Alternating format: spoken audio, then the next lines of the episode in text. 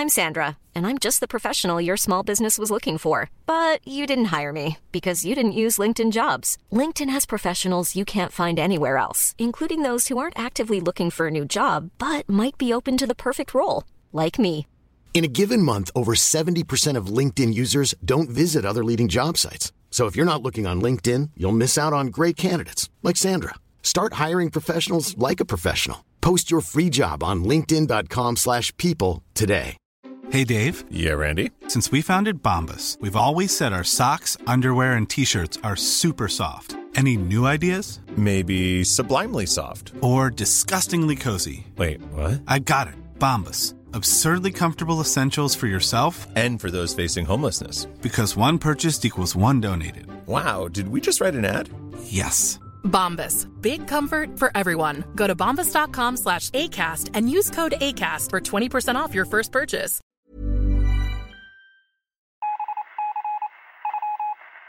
You're listening to Acton Millwall.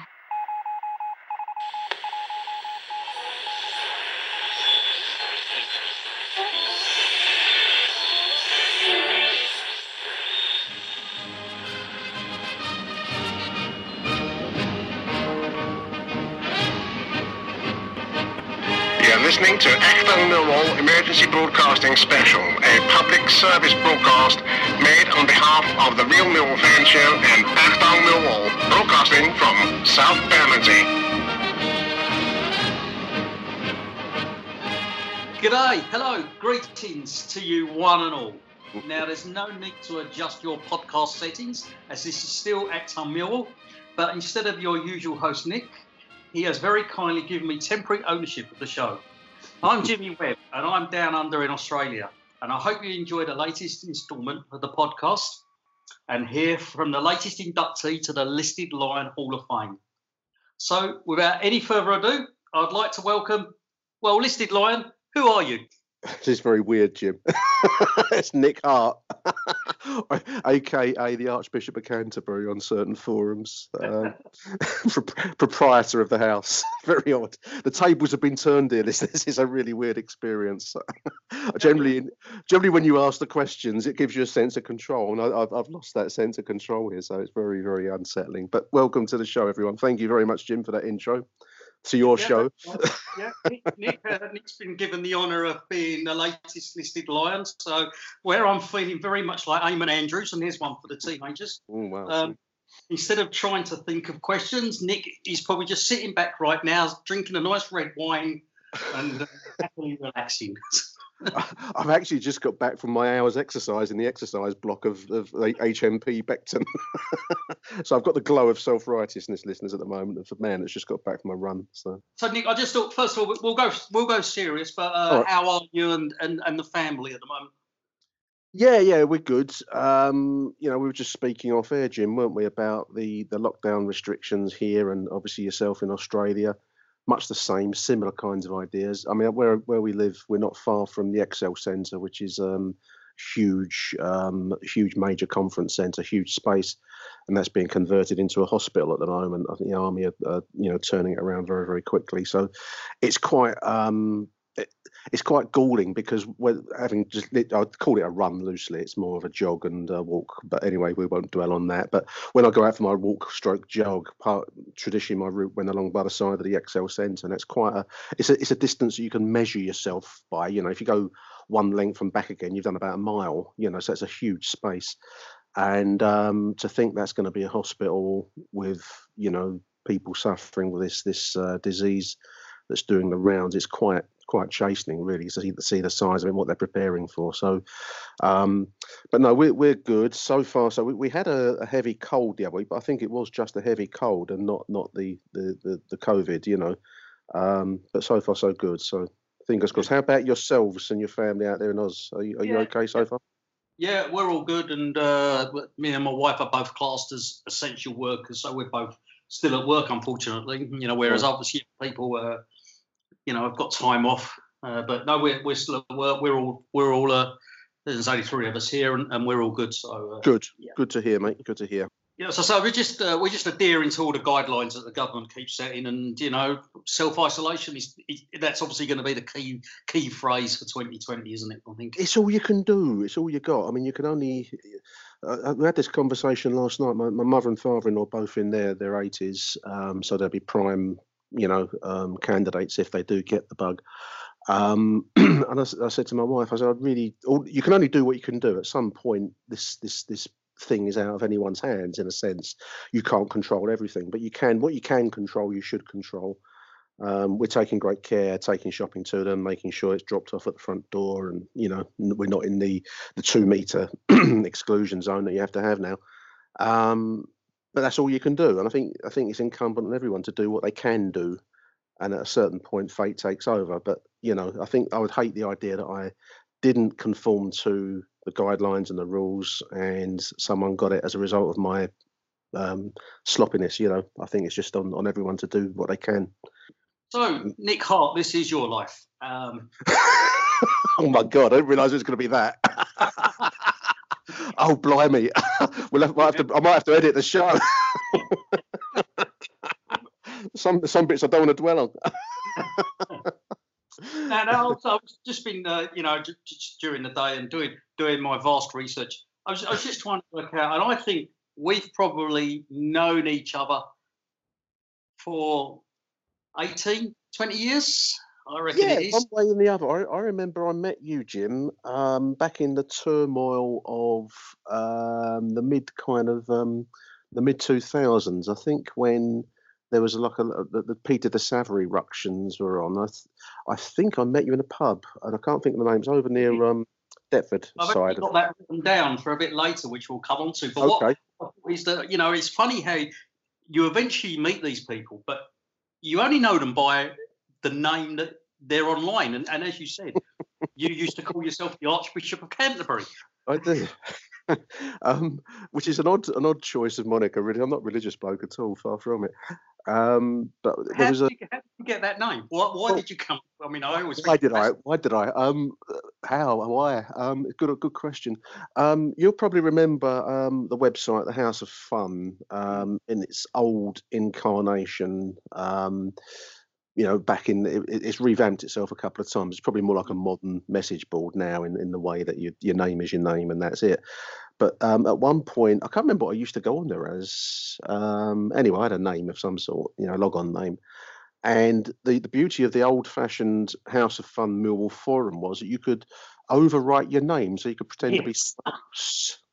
And there, it was it was either the semi final, it might have been the cup final. I can't think which it was now, but um, we've got this. I mean, these, these, these, you have to be there for some of these jokes. I mean, it's like a lot of Millwall Jim, and you know, you have to kind of be there in the moment to really get the humour of whatever it was. But um, well, there was there, there, was a thing going on where um, people were rewriting their own name as kind of major figures of politics, music, world history, and showbiz and whatnot.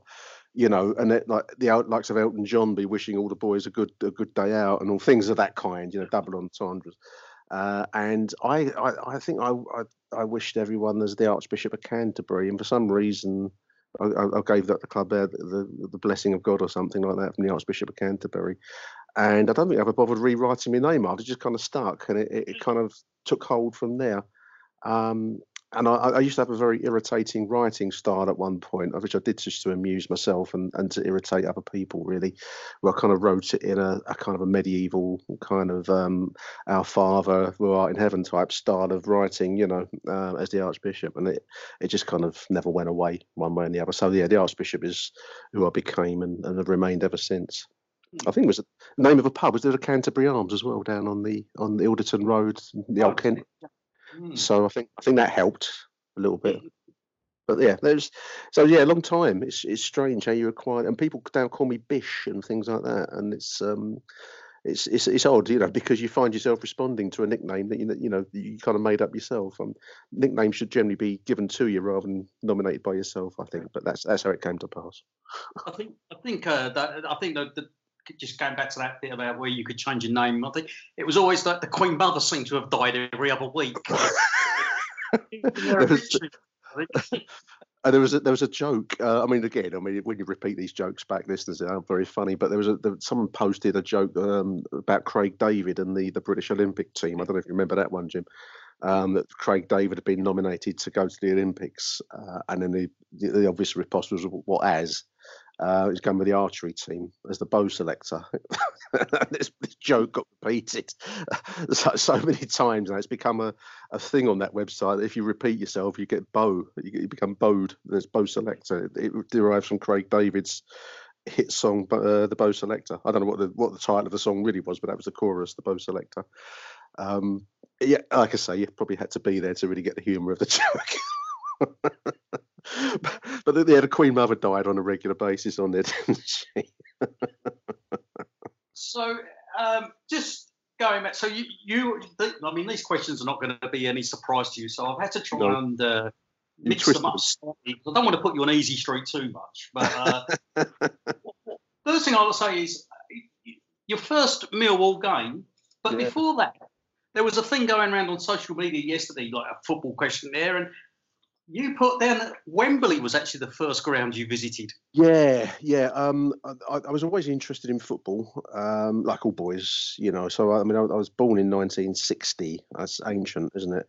Um, so I was, you know, kind of six, seven years old, round about the time of England winning the World Cup.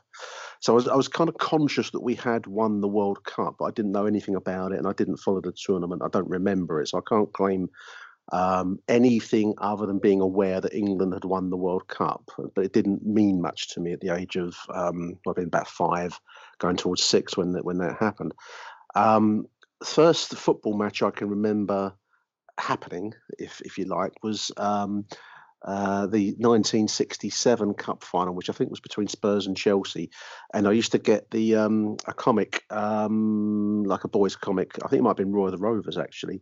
And on the front page was like a cartoon depiction of Jimmy Greaves with the FA Cup um, as a cartoon type of, you know, Spurs have won the won the cup. I don't remember that game, but I rem- that's probably the first football match um, in itself that I remember. Um, first game I can remember watching with any any interest was a cup final. That was '69, and that was um, I think Manchester City beat Leicester. There was a television, obviously. Um, but the first time I went to a football match was a school trip where I used to go to Castlecombe School in Mottingham. We lived on the Mottingham estate, having moved out from Bermondsey when I was when I was four or five years old, something like that.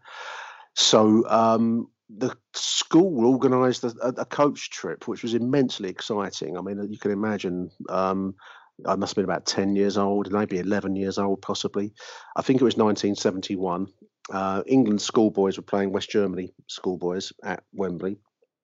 And Castlecombe School organised a coach trip to take uh, anyone that wanted to go. Um, and, you know, parents would pay for it because it wasn't uh, wasn't everyone that could go. I think that's one of the things I remember is, you know, you look back at your life sometimes and you kind of um, become aware that um, there were some kids on the estate that had money and others didn't have much money at all. Um, some kids went on holiday to Spain when we didn't, and others didn't go on holiday at all. You know, you become quite aware of these things at the time. You just accept them, but afterwards you think, "Blimey, that was quite a quite a social span of um, of income on that estate, actually." But for those that could afford it, and I managed to badger mum and dad to to pay for the uh, you know for the trip, they they coached us up to Wembley, to the old Wembley Stadium for England schoolboys versus West Germany.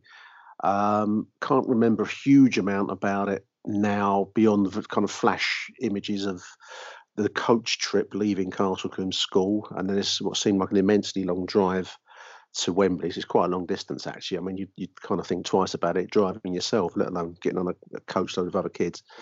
Um, yeah, I mean, you wanted to be there within five minutes of leaving the school, really.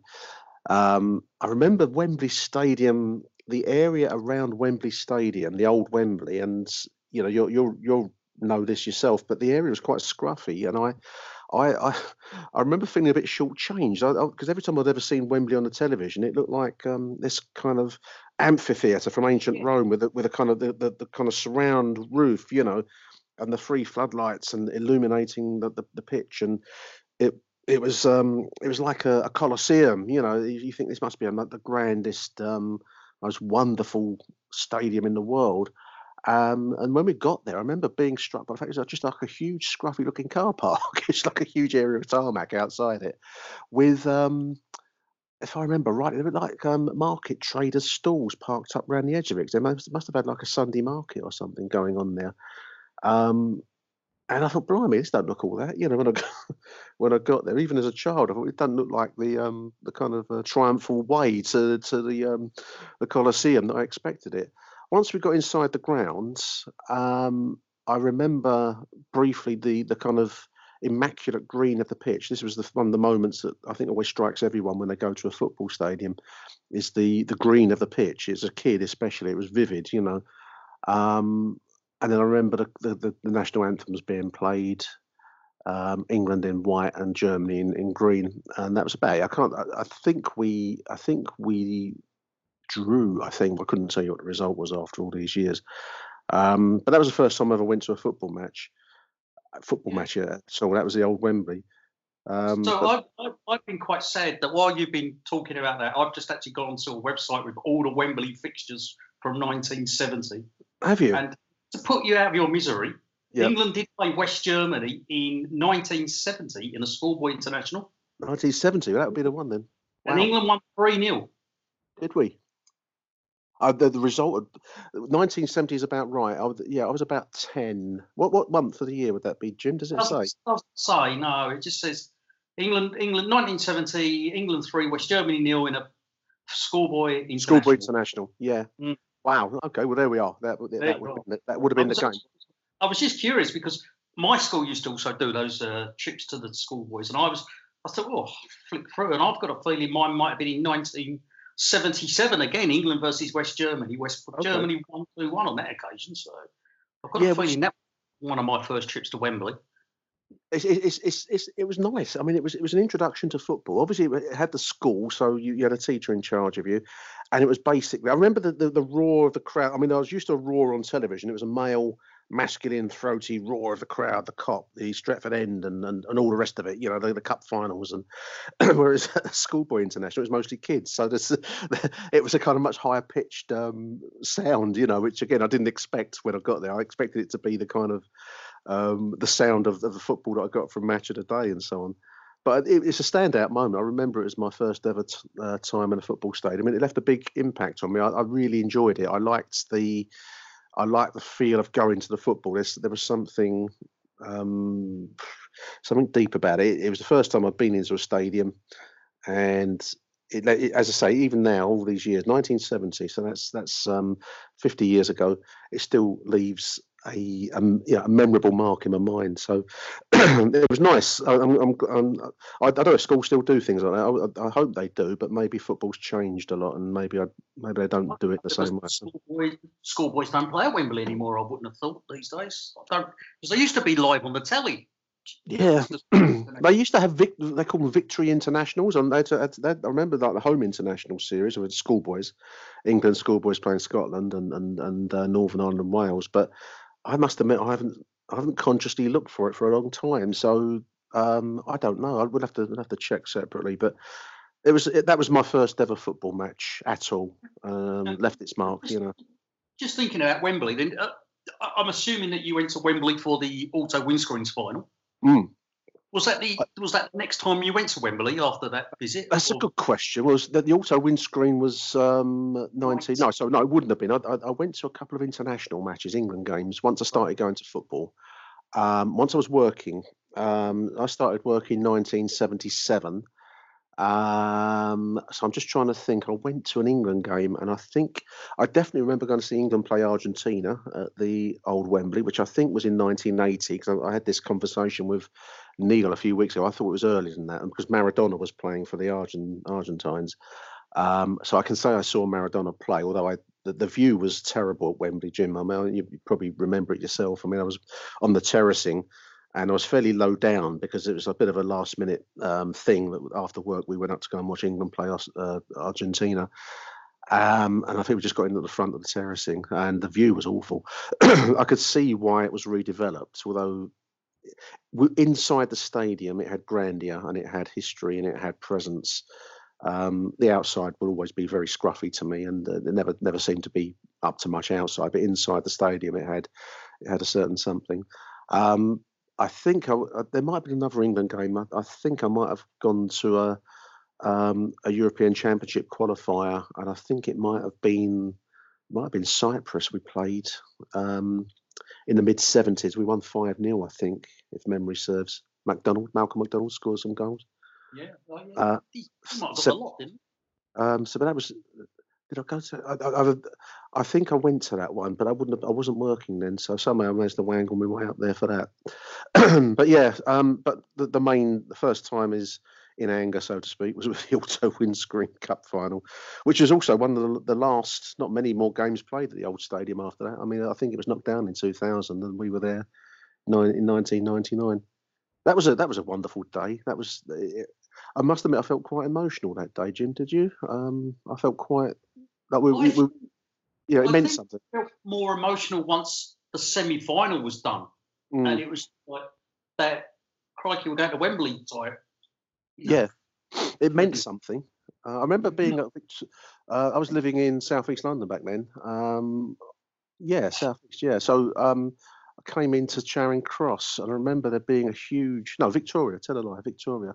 A huge um, monk chant that went up around the stadium because people were kind of travelling to the um, the game via the uh, via the underground. Um, and echoing around the stadium. And I thought, blimey, this is something, you know, because we had about fifty thousand fans there that day. It was, the, I think, until Portsmouth a couple of years ago, that was the biggest turnout by any any club in one go. Fifty-five thousand odd, something like that. A lot. Yeah, I mean, I mean, what, are we there? We, well, I always. It, it's one of those stories where I think we had forty-eight thousand, but that seems to creep up by an extra thousand as every year. I, I think a lot of people. I mean, you know, obviously we don't get we don't get that many at home games, but a lot of people just wanted in on this event. This, I, this I was there type of moment. Yeah, yeah, and you know, obviously the the the capacity of the stadium meant many people could turn up that would, wouldn't normally go, but they wanted to be there because they once went a lot in the 1970s or 60s. They just wanted to be there for this this moment. Um, and I mean, uh, uh, all I can remember obviously is the last minute goal that, that lost it for us, and booing the uh, the Wigan team when they got presented with the trophy. they didn't do a lap of honour. I remember that. and it was handball. but, but great day, great day. But yeah, I suppose that would have been my next um, proper trip in that in that sense. A couple of England games I remember going to, but uh, that was that. So move on, move on from Wembley and your first. What about your first trip down to Coldblow Lane? First trip to Coldblow Lane. I can tell you the game exactly because I've looked it up many, many times since. It was uh, March. I think it was the 24th, 5th, 6th, something like that. It was Millwall 1, Portsmouth nil in March 1972. Uh, Barry Bridges scored the goal.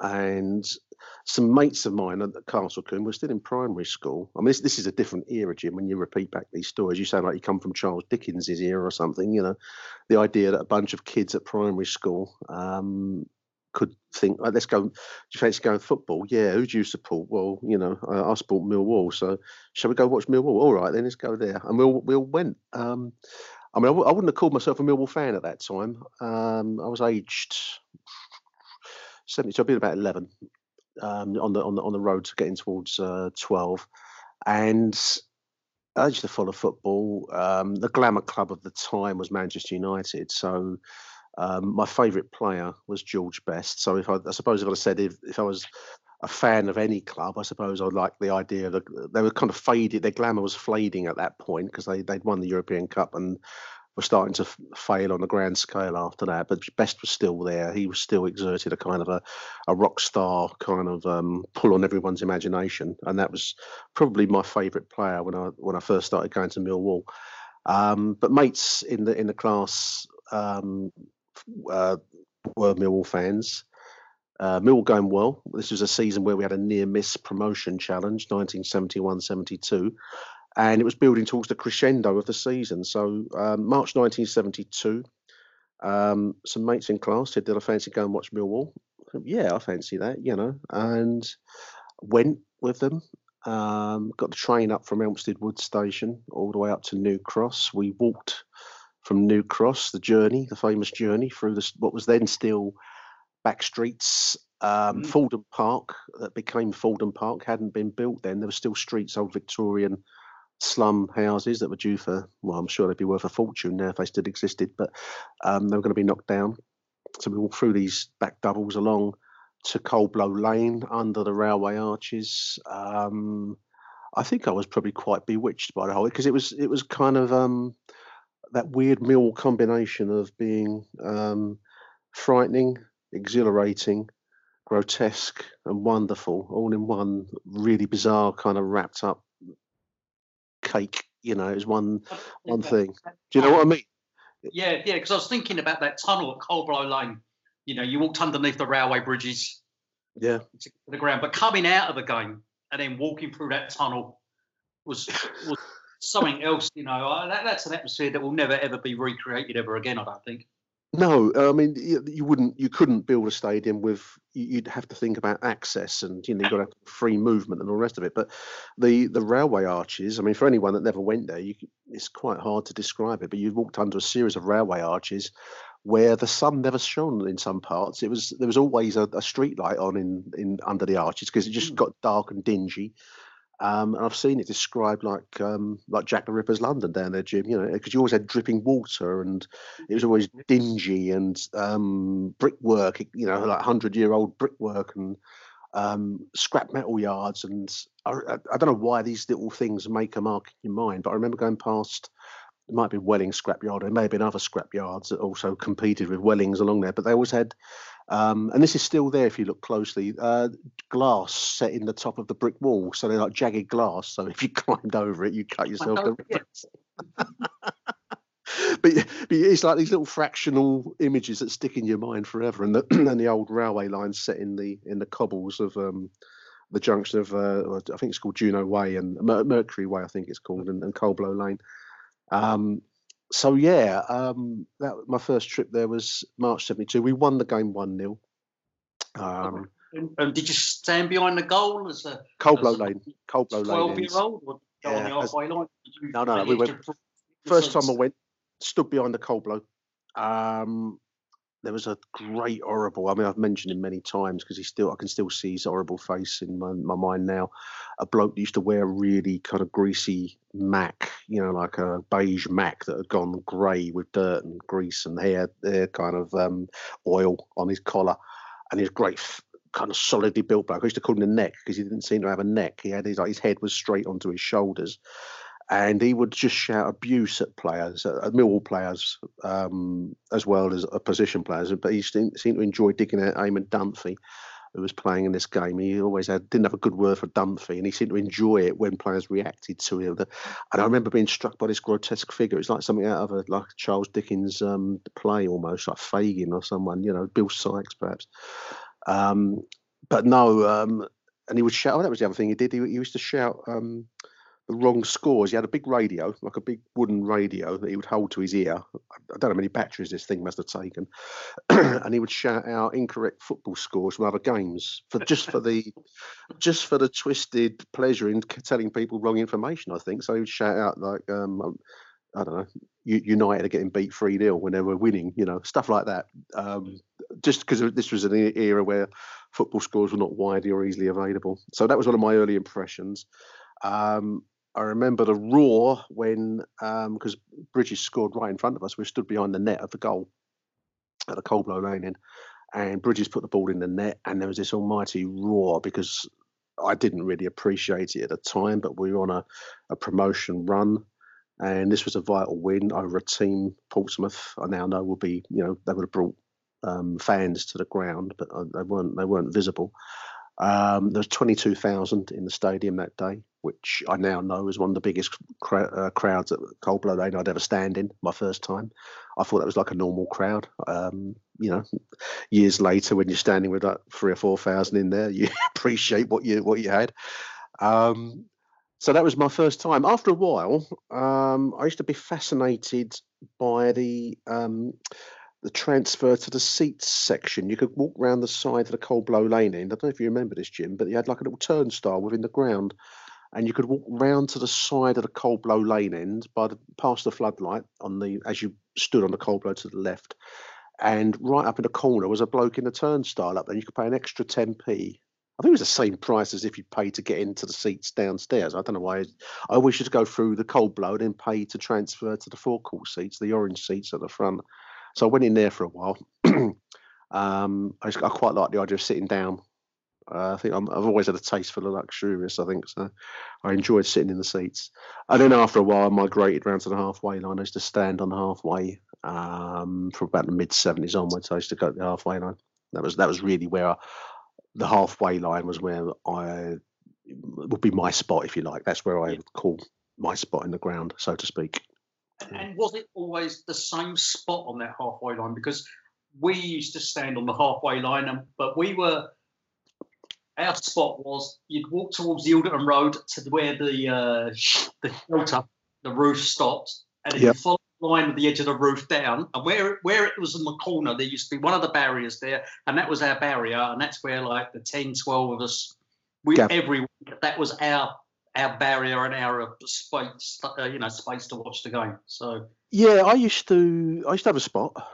Um, that spot changed. I don't know why it changed, but anyway, initially at least, I used to come in on the come in on uh, at the back of the halfway down that central kind of um, uh, walkway that they'd, they'd, marked out after a while. They had like um, barriers marked. There was like a central walk down the middle.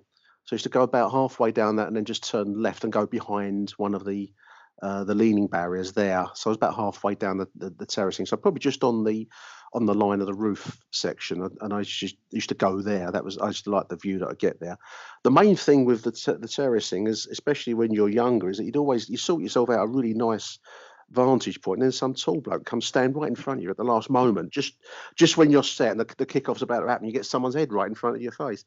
So I think that was the reason why I started going further downwards. Um, and eventually I evolved into going right down to the front and then left and back around the first barrier. And that was used to be just above the line of the fence. Used to have like the, the jagged fence down there.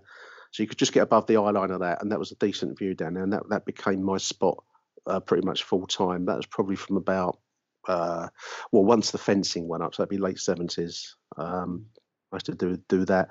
Um, but what a venue, what a place. And you used to get to know these, uh, you don't know their names, but these faces that you just see fortnightly, these kind of wonderful characters and people that even now I can see them in my mind's eye, you know, and you see them every two weeks at a football. And you think, where, where do they go? What happens to them once they leave football? What becomes of them? You know, it's um, some some uh, uh characters like no other at, at Millwall. I'm sure every football club has their characters, but our ones just seem to have that touch of the um, a, a cross between being lunatics, grotesques, and humour and wit, and it's just um, you know a place like no other.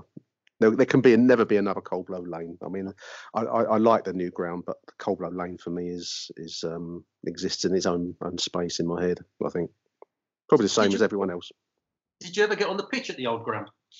At the the last game, I went on the pitch. Um, yeah. The very last game, which was Bristol Rovers, wasn't it? Three 0 loss we always manage to make anti-climaxes out of these crescendo games. I'm talking about um, Blackburn the other day, weren't we, when we did yeah. the uh, 87 88 show?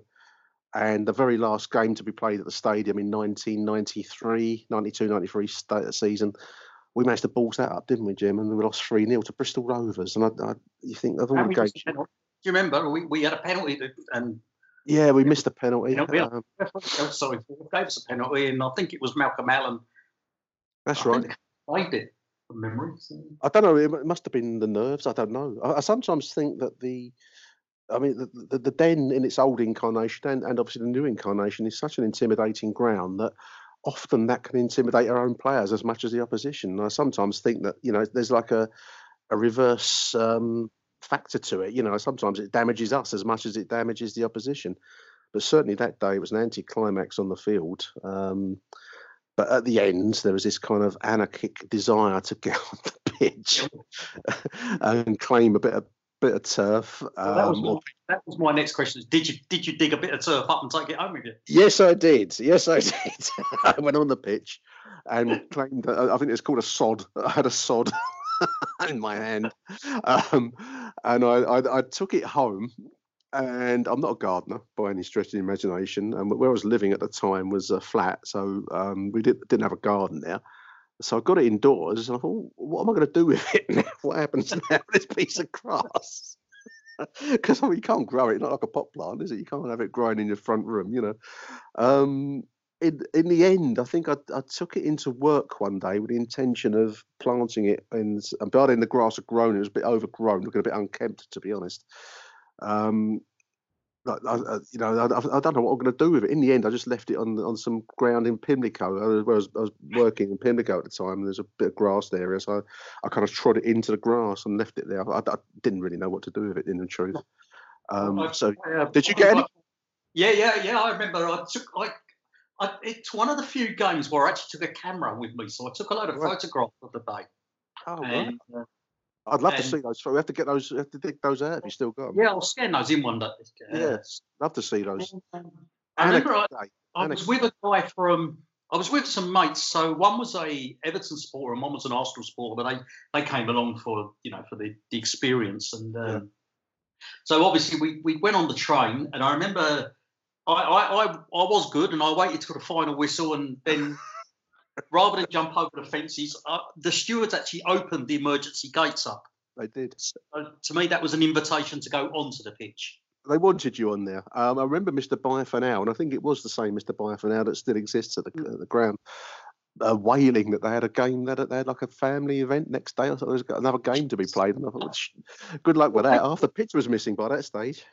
Well, I've hot the pitch, I think the goalpost went, and all the advertising went. but uh, yeah, I, I, remember as soon as I saw the gates open, that was it. I walked down, and I, I, remember having a brand new pair of trainers on, and I was kicking up this bit of dirt, looking down, and oh god, there's my trainers ruined. Um, and, and, I remember carrying this this this sod of, of earth. Yeah. On the train. What did you do with yours? What did you do with yours? Did you, did you keep it? It's in my mum and dad's garden. Okay. Uh, uh I've got a rough idea where, where we planted it, but there's some grass now, isn't it? uh, I, was, I did get some funny looks on the train going home with me carrying this bit of grass. in the moment, it seemed like the most natural thing in the world to do to dig up a piece of sod, and then afterwards, I thought, "What have I done? Why have I got this? what am I going to do with this piece of grass now?" there we are. The folly of youth. I was I was 33 at the time. So I can't claim the folly of youth. uh, yeah, well, I would, I, was, I would have been. I'm 10 years younger than you, so I've been 23. So uh... you got more. You got more of an excuse. You're listening to Achtung Millwall. Selling a little or a lot. Shopify helps you do your thing, however you cha-ching. Shopify is the global commerce platform that helps you sell at every stage of your business. From the launch your online shop stage to the first real life store stage, all the way to the did we just hit a million orders stage.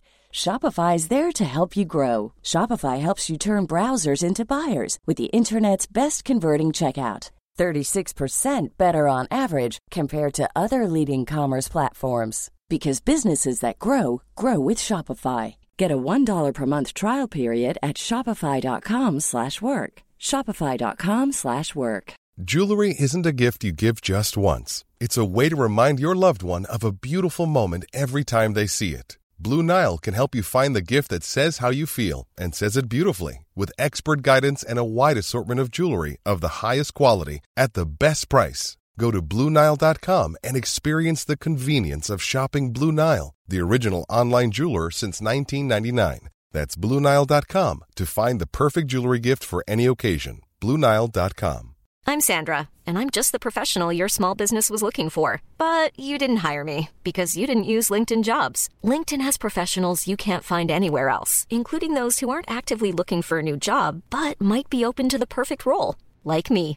In a given month, over 70% of LinkedIn users don't visit other leading job sites. So if you're not looking on LinkedIn, you'll miss out on great candidates like Sandra. Start hiring professionals like a professional. Post your free job on linkedin.com/people today. Well, so the old ground and then we obviously moved to the new ground and yeah. you're you're a regular in block 1, is it? block one, I go in. I, sit, well, I, I go where it's empty because um, when you're sitting there talking to yourself, you get some very funny looks recording a and, podcast. So, and, and, and, we must we must touch on uh, before we go any further. The, the um, well, there's no polite way of putting this. Is the was the pigeon poo still there when uh, you know? Last time I was in there, yes, it was. I think it. I think it will be still for some years to come. I think the pigeon shit is going to be um, part of the furniture. I mean, it, in a funny way, um, the, the, old when I first saw the new den, I don't know what your impression was when you first went in there, Jim, but I went to the Sporting Lisbon game in um, just pre-season in the 93, 94. Um, and I remember walking into the new stadium. I just felt so immensely proud of what our club had done. To, this was the first, you know, new stadium to be built in the stadium since I think Highbury, um, you know, in pre First World War. So there'd been no brand new stadium built um, at all, and we had done this.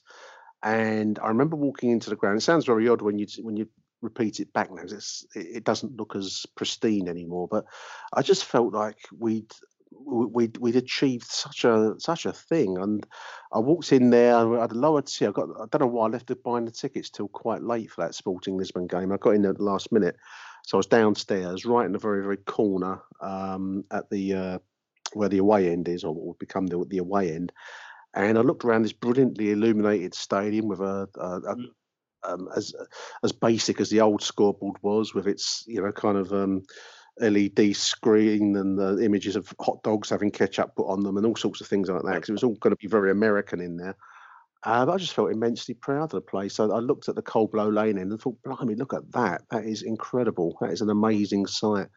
Um, it sounds odd when you repeat it back now, but I still have a little touch of that every time we go in there. I think it still it still never fails to impress me ever so slightly. The fact that we built this place when you know, on many occasions in our club history, we we, we shouldn't really be existing still. So to have to have done that, um, and I, you know, I know Reg Burr was a, a you know, had his uh, had, had, his moments, and he was a maybe a little sailed a little bit close to the wind sometimes, but that was down to Reg Burr's drive to build that place. When we needed it, we couldn't stay at Cold Blow Lane because the law required a different kind of stadium. I don't think it was possible really to to to have stayed in the old place. So it was certainly the next best thing. And I, I really like the new stadium. I still think it's got more buzz and atmosphere than um, any other stadium that I've been in in the modern era.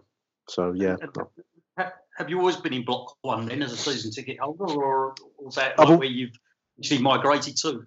No, I started off in block three, um, bang on the halfway line, like I used to be at um, at the Cold Blow Lane at uh, Cold Blow Lane. um, but I kind of inched leftwards a little bit when I started doing the the podcast recording because it's um, uh, it's just you know there aren't as many people ready, so you can kind of talk more freely and openly without people looking around and wondering who the nutcase is talking to himself. You know, these are the things, these are the issues that people don't realise have to be wrestled with when you're recording in a, in a in a live context. It's quite an odd thing to do in many ways. I'm, I'm well aware that it's quite a quite a bizarre thing um, to sit in a football match and, and murmur away into a, into a microphone. You get some odd looks, even in block one. Uh, most of the blokes there know me now, so you know we're on kind of hello nodding terms as as we uh, go to our respective seats. Um, but sometimes you'll get people looking around thinking, I mean, a number of times I've been asked if I'm old Bill, am I steward, am I there recording, um, you know, people's uh, wayward remarks? And the answer to that, incidentally, listeners, is no, I edit that out. I edit out stuff. if I hear anything that I don't like that hit the, that will damage the club, I will edit it out. so I'm not. So, so, let's let's just move away from the the listed line questions and and, and the, these podcasts that many of us do download every week.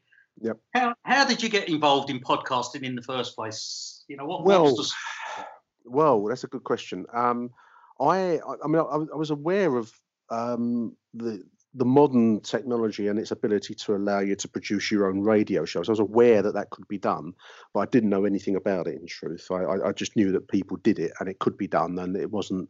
It was possible, but it sounded so technically difficult and so um, so outside my range of um, you know uh, knowledge of of, of, uh, of, technology and, and the internet and so on. A bit, born and brought up in, in an era before the internet existed. I've, I've, kind of come to know come to know it as an adult rather than like kids now brought up with it and they regard it as, as normality. I still have a slight sense of wonder at the whole thing every time I, I, I do anything online. Um, but anyway, um, there's a chap called Ant Meads whose name has become Mud, unfortunately, for uh, for many reasons um, which is a shame. Um, and Ant was quite a talented bloke, um, and he did a similar thing to what we're doing now. He, he, did a series of podcasts, and he contacted me via uh, Twitter to see if I would be up for this. Um, he'd, he'd, he'd, done a couple of articles for the fanzine actually, so he would come back to me by by email. Now I think about it, um, he used to write for No One Likes Us fanzine, which I used to um, write for, and then and then came to edit for a while. The old fanzines. Uh, and Ant was um, was a writer with with um, he's a producer, and that was quite well done. Um, the thing, Ant, Ant had Ant wasn't well. I mean, I think I don't think I'm telling tales out of school to to say that he had uh, mental health issues. Um, and I think part of his um, recovery uh, aims was to produce a podcast. So I, I, didn't know what a podcast was in truth, Jim. So he said, "Well, it's like a phone call. I'll record it, and it's like an interview, like you do on the radio. And you know, we we we can." Um, on his on his Twitter account, um, which I think he used to call an- interviews, where interview people that interested him, and um, so we did this phone call, like this. This is a Skype call that we're doing now, and recorded it and put it out there. I thought that's, that doesn't seem terribly difficult because once I saw Skype in action, I could see. I've never used Skype before, so I had to download and get it set up, and it all seemed quite simple. And then there's a made a few inquiries. See, you know, it struck me actually it wasn't as difficult as I thought it was. It was just basically a recording, which is, you know, can be done with um can be done with an iPhone. You know, any the, the technology is actually quite is there and quite basic. And I think I probably made more in, out of it in my mind. I made it seem bigger than it actually was. So anyway, that was the first time that I did a, a, a podcast, and that was with Ant. Then he suggested doing a regular weekly um, phone call after a Millwall game, a home game, where we've both been, and we just had like a, a Sunday morning conversation about yesterday's game, which uh, he called the Mill Hangover, which was like a regular weekly thing, and that became it became reasonably popular. Actually, hmm. people, um, I think people respond to. Um, I think people respond to content where you, you you're trying to retain a sense of humour with it, a Millwall sense of humour, and you're talking reasonably intelligently, I hope, about the game, and you keep a sense of um, a slightly wider perspective too. So you're kind of trying to. I always say I, I, I want to do a show that I would want to listen to myself, and everyone knows what that is for themselves. Everyone has different tastes, and in the end, if I can read something that I've written or listen to something that I've done and think, yeah, that's that's what I would want to listen to if I had a free choice and it was being done by somebody else, then I've, I've achieved what I want to achieve. So, um, to answer your question, we started off with a mill hangover, which ran for uh, about a year, one way and the other, nearly, um, and became ill. I think, looking back at it now, um, it became um, difficult to rely on and at certain points, and I found myself doing shows single-handed, which was quite um, felt quite odd at first, and even now, whenever I record anything on by myself. I've been doing a few shows this week while we've got the virus going to try and keep some entertainment because people people do seem to like it and enjoy it. But it's quite odd to talk to yourself, and it requires an effort, and it's not it's not easy, you know. Um, but anyway, after a while, you get used to it and you can overcome it, which I found quite useful generally because I've never been a natural public speaker or the public kind of um, you know i've always found it easier to write than to, to speak in public but by doing this it does help you conquer those kind of internal um, barriers that sometimes we put up for ourselves. So in the end and um, hit some problems which we won't go into here um, hit some problems and couldn't do the show anymore. So I, I kind of decided that i would carry on because people seem to enjoy what we were doing. People seem to enjoy the um, the format that we we evolved and it just seemed a shame to lose it. So um, about I think about 2013, the Hangover Mill Hangover stopped. Um, Ant disappeared, um, and you know that was that was that. I, I, I don't know what became of him to be absolutely honest. I think he, he, he hit some problems in life generally, as well as at Millwall, and that was the last I, I heard of him. Um, but I decided to re relaunch it as Achtung Millwall, which had the the format of doing a live kind of I don't know if it's a commentary. It's not really a commentary that I do. It's more like an impression of the game that's happening in front of us, and any other things that go through my head, which can be quite strange things at times. I, I, I, I you know, your mind wanders and you come up with all sorts of weird and wonderful stuff at times. Um, and then like a, a post-match call or interview with um, various uh, guests over time, um, all of whom I'm very grateful to because they they add a, a different tone to what otherwise could be quite self-indulgent in some way. So I think over time the kind of live show phone call combination worked quite well, and people seem to enjoy that. Um, so yeah, that that's been running for six or seven years now. It's quite a long time when you look back at it. And it struck me the other day when I was doing an upload of, of a show.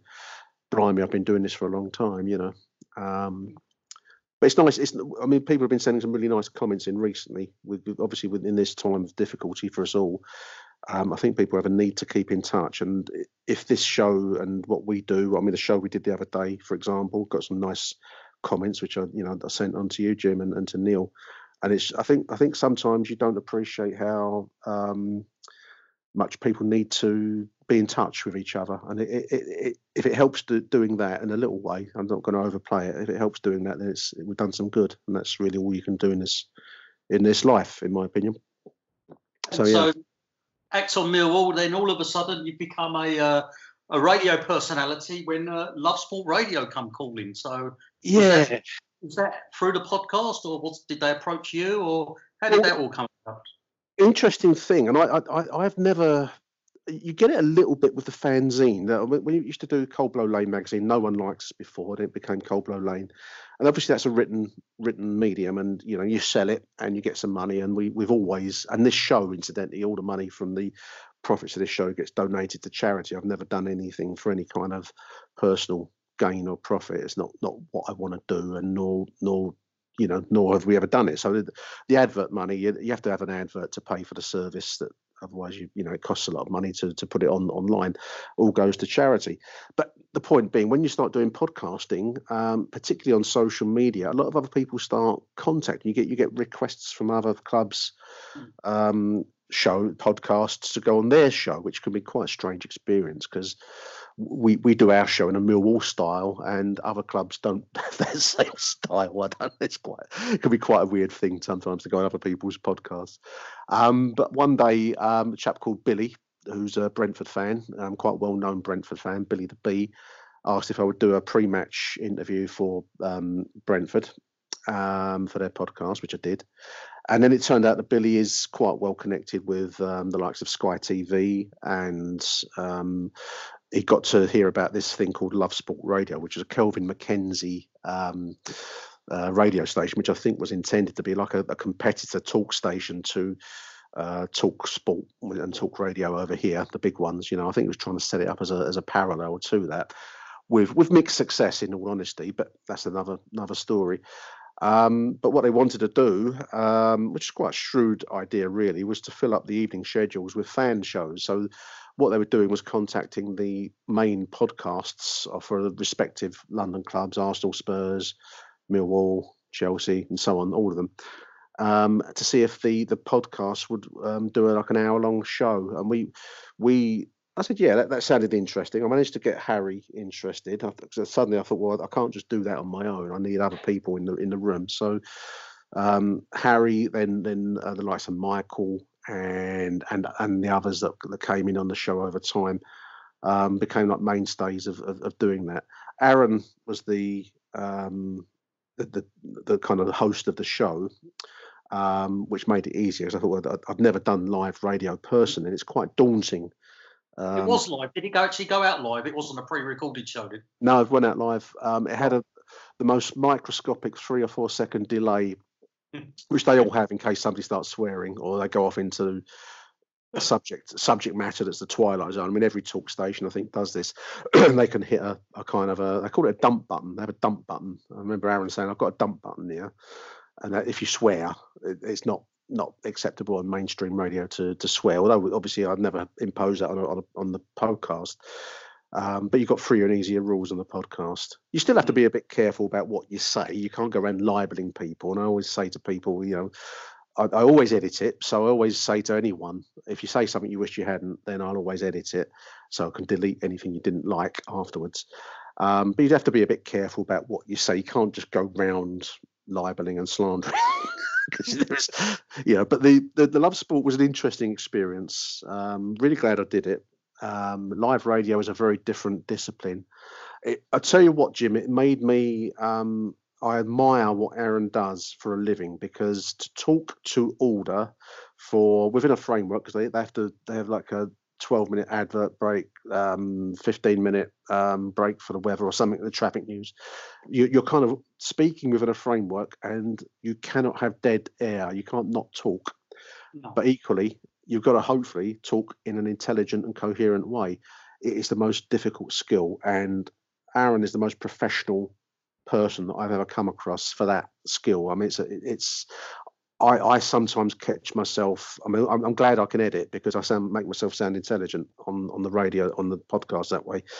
Um, but to talk to order and deliver um, coherent, um, you know, coherent uh, speech that people will listen to and follow is is a skill all of its own. I take my hat off to anyone that does it for a living, and it makes you appreciate how good the real pros are. And I, I, I, Aaron is a real pro. He's very, very good, very strong broadcaster in my opinion.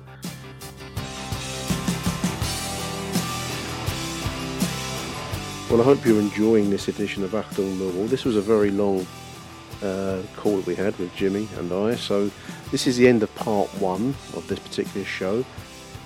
This will be edition 232, so if you want to hear the next part, pop over to edition 233 on the same ACAST channel. Thank you for listening. Bye for now.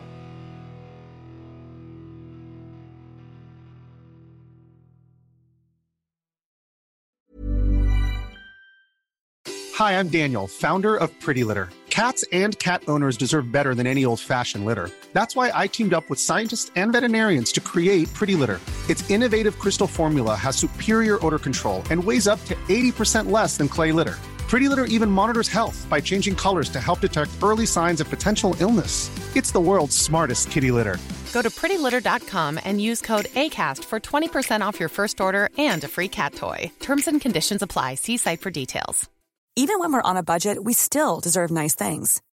Quince is a place to scoop up stunning high end goods for 50 to 80% less than similar brands.